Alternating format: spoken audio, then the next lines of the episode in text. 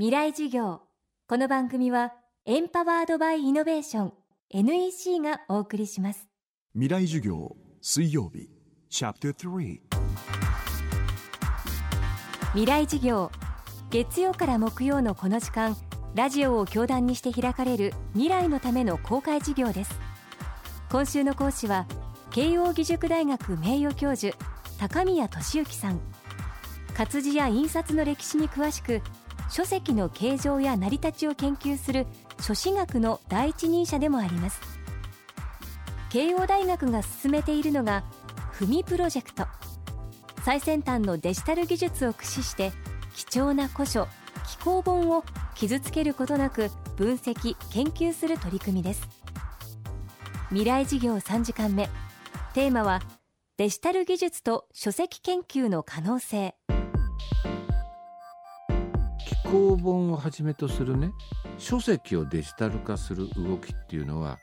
だいたい2000年ぐらいから始まってます。だから十数年経ってるってことなんですよね。ですがここ十何年間の間に行われているデジタル化っていうのはほとんどがアーカイビングって言いまして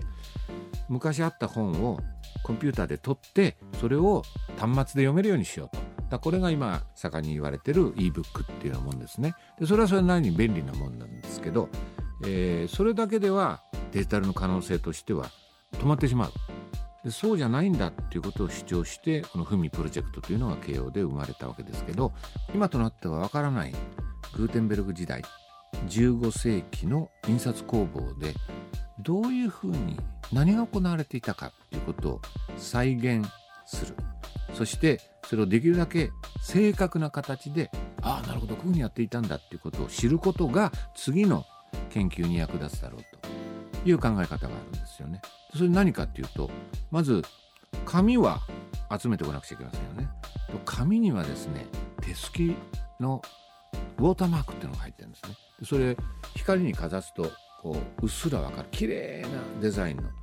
でそういうものが入ってることによってあこれイタリアのなんとかっていうあの工房で作られたんだってあるいはこれはフランスから来たんだってそこ分かるんですよでグーテンベルグは一切ドイツで作られた紙使ってないんです。フランスやイタリアから輸入してる。あということは国際的な取引がもう市場があったってことが分かるでしょ。それから例えば表のページと裏のページと印刷する部分が全く同じにならないと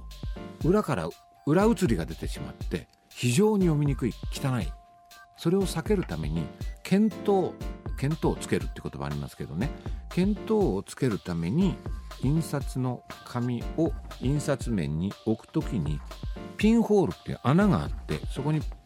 ポンとこう針のとこ入れるわけ。そうすると裏と表も固定されるじゃないですか。そうやって印刷するときちっと裏表が重なって印刷できる。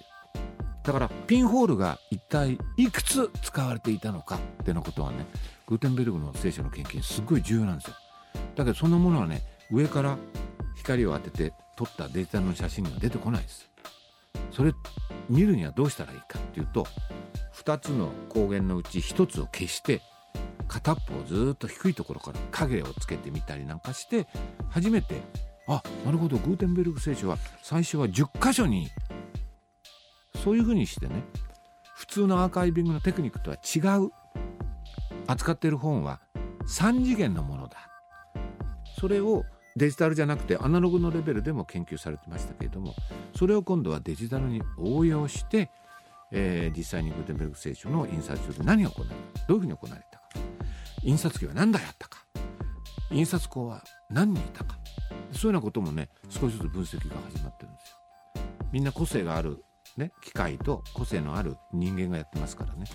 そうするとどういう形でその総合的に印刷工房っていうのが動いていたのかっていうのも今になるとデジタルの手段を使うことによってある程度分かるようになった。それはあのこれから先もやる必要があると思いますよね。この番組はポッドキャストでも配信中。バックナンバーも聞くことができます。アクセスは東京 FM のトップページからどうぞ。未来事業明日も慶應義塾大学名誉教授高宮俊之さんの授業をお届けします。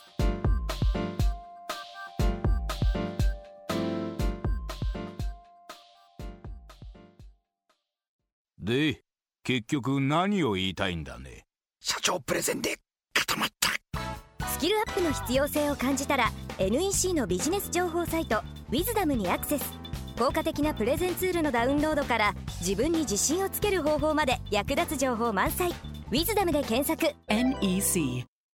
未来事業。この番組はエンパワードバイイノベーション NEC がお送りしました